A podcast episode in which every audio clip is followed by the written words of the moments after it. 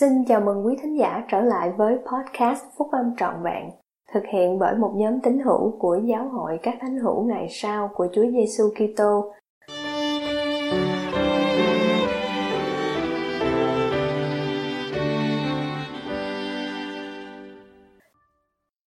Đưa ra các quyết định, quyền tự quyết so với sự mặc khải. Bài của chị Erin Rider đăng trong tạp chí Liahona của Giáo hội các Thánh hữu Ngày sau của Chúa Giêsu Kitô, tháng 4 năm 2019. Mỗi ngày, mỗi người chúng ta đều gặp phải nhiều quyết định. Một số quyết định thông thường như là mình nên mặc gì, mình nên ăn gì vào bữa trưa, đã đến lúc mua một chiếc xe mới, hay mình có thể tiếp tục sử dụng chiếc xe cũ của mình lâu hơn một chút nữa không? Nhưng thỉnh thoảng, chúng ta lại gặp một quyết định quan trọng. Mình có nên đi học lại không? Mình có nên chấp nhận việc làm này không? Mình có nên dọn đến một thành phố mới không? Mình có nên mua nhà không? Mình có nên hẹn hò với người này không? Mình có nên kết hôn với người này không? Và vân vân. Khi đương đầu với những quyết định quan trọng, chúng ta hay mất thời gian lâu hơn một chút để lựa chọn một cách thích hợp.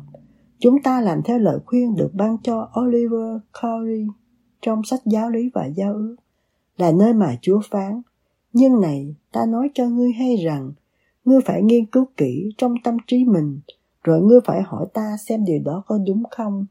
Và nếu đúng, thì ta sẽ làm cho tâm can ngươi hừng hực trong ngươi. Như vậy, ngươi sẽ cảm thấy rằng điều đó là đúng. Nhưng nếu điều đó không đúng, thì ngươi sẽ không có những cảm giác như vậy, mà ngươi sẽ cảm thấy tâm trí như tê dại, làm cho ngươi quên đi những gì sai lầm." Khi tới lúc phải đưa ra những quyết định quan trọng, mặc dù chắc chắn đây là lời khuyên hay, nhưng đôi khi chúng ta trông cậy hơi quá nhiều vào phần mà Thượng Đế nói với chúng ta điều gì là đúng và không đủ, vào phần mà Ngài bảo chúng ta phải nghiên cứu trong tâm trí của mình. Chúng ta trở nên quá lo lắng, chờ đợi Thượng Đế xác nhận các quyết định của mình, đến nỗi chúng ta bỏ lỡ những cơ hội tuyệt vời. Thậm chí, chúng ta còn có thể nhận ra vai trò của quyền tự quyết, nhưng chúng ta sợ hãi khi đưa ra một quyết định mà có thể đưa chúng ta ra khỏi kế hoạch đã định trước của mình, và cuối cùng cho rằng bất cứ điều gì khác ngoài cảm giác hừng hực trong tâm can hoặc một tiếng nói từ thiên thượng đều có nghĩa rằng quyết định của chúng ta là sai. Đối với nhiều người trong chúng ta, sự căng thẳng ngầm giữa quyền tự quyết và sự mặc khải cá nhân dẫn đến một câu hỏi quan trọng: vai trò của Thượng Đế trong việc giúp chúng ta đưa ra quyết định là gì? Có lẽ câu hỏi này được giải đáp hay nhất là qua câu chuyện về anh của Jared. Có một mẫu mực thú vị về sự tăng trưởng trong câu chuyện này mà dạy chúng ta về cách Thượng Đế hy vọng chúng ta phải đưa ra quyết định. Sau khi các ngôn ngữ đã bị Chúa làm cho lộn xộn ở tháp Ba-bên, Jared nhờ anh trai của mình cầu vấn Chúa xem liệu họ có nên rời khỏi xứ không, và nếu có, thì họ nên đi đâu. Anh của Jared cầu vấn Chúa và dẫn họ đến bờ biển. Trong khi họ đang đi, Chúa nói chuyện với họ trong một đám mây và hướng dẫn mọi bước đi trong cuộc hành trình của họ. Cuối cùng, họ đến bờ biển, nơi mà họ ở lại 4 năm. Và cuối 4 năm đó, Thượng Đế phán với anh trai của Jared phải đóng thuyền và sẵn sàng để vượt đại dương. Khi anh trai của Jared nhận thấy các con thuyền sẽ không có không khí, thì ông đi theo cùng một mẫu mực quen thuộc là đến với Thượng Đế để hỏi xem ông nên làm gì. Đúng như dự đoán, Chúa đáp ứng bằng cách ban cho ông những chỉ dẫn chi tiết để đục lỗ trên đỉnh và đáy của thuyền. Hãy lưu ý đến mẫu mực mặc khải cho đến nay. Thượng Đế ban cho họ một kế hoạch, họ đặt ra những câu hỏi về cách hoàn thành kế hoạch đó, và Thượng Đế đáp ứng với những câu trả lời chi tiết và chắc chắn. Nhưng sau khi đục lỗ thuyền, anh của Jared nhận ra rằng thuyền sẽ không có ánh sáng. Một lần nữa, ông cầu vấn Thượng Đế về điều ông nên làm. Tuy nhiên, thay vì trả lời, Thượng Đế hỏi: "Ngươi muốn ta làm gì cho các ngươi có ánh sáng trong thuyền?" Thay vì ban cho những chỉ dẫn chi tiết như Ngài đã làm trước đây, lần này Chúa chờ anh của Jared quyết định phải làm gì. Loại câu trả lời này từ Chúa có lẽ là khó hiểu nhất khi cố gắng đưa ra quyết định. Chúng ta được dạy phải cầu nguyện và chờ một sự đáp ứng. Vì vậy là điều tự nhiên nếu chúng ta lo lắng khi không nghe thấy sự đáp ứng nào cả. Chúng ta thường tự hỏi, điều việc thiếu một câu trả lời rõ ràng có phải là do tâm trí như tê dại và cho thấy rằng điều lựa chọn của mình là sai không? Những lần khác, chúng ta tự hỏi liệu điều đó có nghĩa là chúng ta không nghe chính đủ để nghe được câu trả lời, hoặc chúng ta không cầu vấn với chủ ý thật sự hay không. Nhưng có một sự lựa chọn thứ ba mà đôi khi chúng ta không nghĩ tới. Có thể, giống như với anh của Jared, Thượng Đế đang chờ chúng ta đưa ra quyết định của riêng mình. Gần đây, tôi đã gặp phải một tình huống đầy thử thách về cách tôi suy nghĩ, về quyền tự quyết và sự mặc khải cá nhân. Khi sắp học xong cao học, tôi đã có một vài lời mời làm việc khác nhau ở các thành phố khác nhau và không thể quyết định nên chọn một lời mời nào. Giống như anh của Jared, tôi đã trải qua nhiều giây phút mà tôi đã cầu nguyện về một quyết định quan trọng, và Thượng Đế đã đáp ứng với một câu trả lời khá chắc chắn. Dựa vào những kinh nghiệm trước đó, tôi bắt đầu cầu nguyện và cầu xin Thượng Đế giúp tôi quyết định tôi nên nhận việc làm nào. Tôi cũng đã làm phần vụ của mình bằng cách tìm hiểu về từng cơ hội việc làm và bàn thảo với nhiều người. Nhưng cho dù tôi đã cầu nguyện hay nhịn ăn bao nhiêu đi nữa, tôi vẫn không nhận được câu trả lời. Gần đến thời hạn để đưa ra quyết định, tôi bắt đầu hoảng sợ. Chắc chắn đây là loại quyết định mà Chúa cần phải quan tâm. Vậy mà tại sao Ngài đã không trả lời?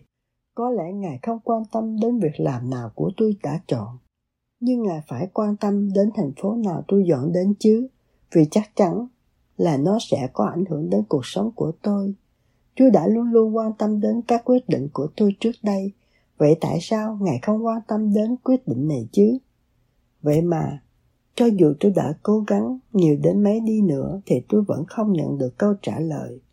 Tôi bắt đầu tự hỏi liệu tôi có xa cách Thượng Đế quá nhiều đến độ tôi không thể nghe được câu trả lời của Ngài chăng?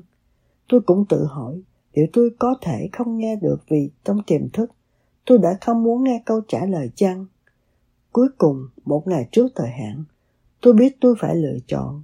Vì vậy, tôi đã dùng óc xét toán của mình để đưa ra quyết định. Buổi tối hôm đó, tôi chỉ cầu nguyện, cầu vấn xem Ngài có nói cho tôi biết là câu trả lời của tôi là sai không.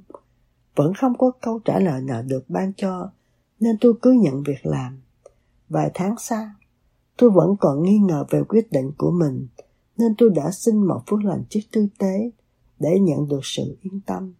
Trong phước lành này, tôi được cho biết rằng tôi không nhận được sự đáp ứng cho lời cầu nguyện của tôi, vì Chúa đã hài lòng với bất kỳ quyết định nào của tôi đã đưa ra.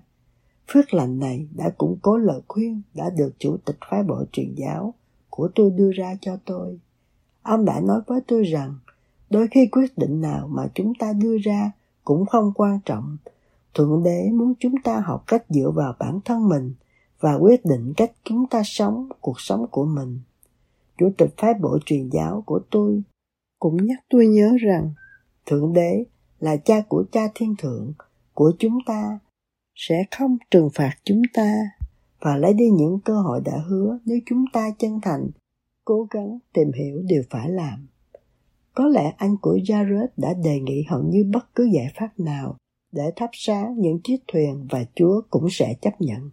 Mục đích của kinh nghiệm đó không phải chỉ dành cho anh của Jared để củng cố đức tin của ông, mà còn để ông tìm hiểu cách đưa ra quyết định từ một quan điểm vĩnh cửu.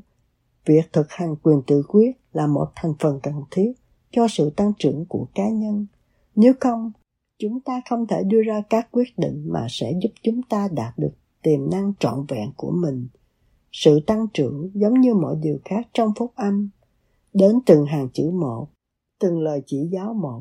Thượng Đế muốn chúng ta trở thành một dân tộc sẵn sàng, chứ không phải là một dân tộc sợ phải hành động. Và Ngài kỳ vọng chúng ta sẽ sử dụng quyền tự quyết của mình để cố gắng hết sức, sống cuộc sống của mình một cách tốt nhất. Một khi chúng ta học được cách tìm kiếm sự cân bằng giữa quyền tự quyết và sự mặc khải, thì chúng ta có thể cảm nhận được sự tăng trưởng thực sự về phần thuộc linh. Đây là điều đã xảy ra cho anh của Jared.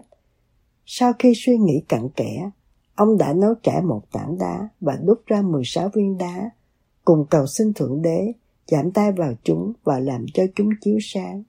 Lần này, khi Thượng Đế đáp ứng, mọi sự việc đều thay đổi.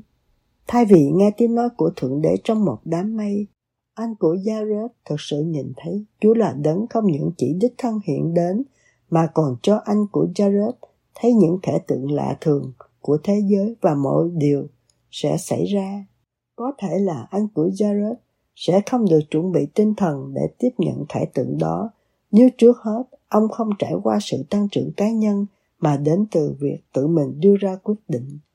Khi đưa ra quyết định, chúng ta chắc chắn nên làm theo lời khuyên của An Ma để hội ý với Chúa trong mọi việc làm của mình. Khi Chúa cần chúng ta đưa ra một quyết định cụ thể, Ngài sẽ cho chúng ta biết và giúp ngăn ngừa chúng ta đi lạc lối. Nhưng chúng ta cũng phải sẵn sàng để đứng lên và tiến bước trong đức tin, cho dù câu trả lời có đến hay không.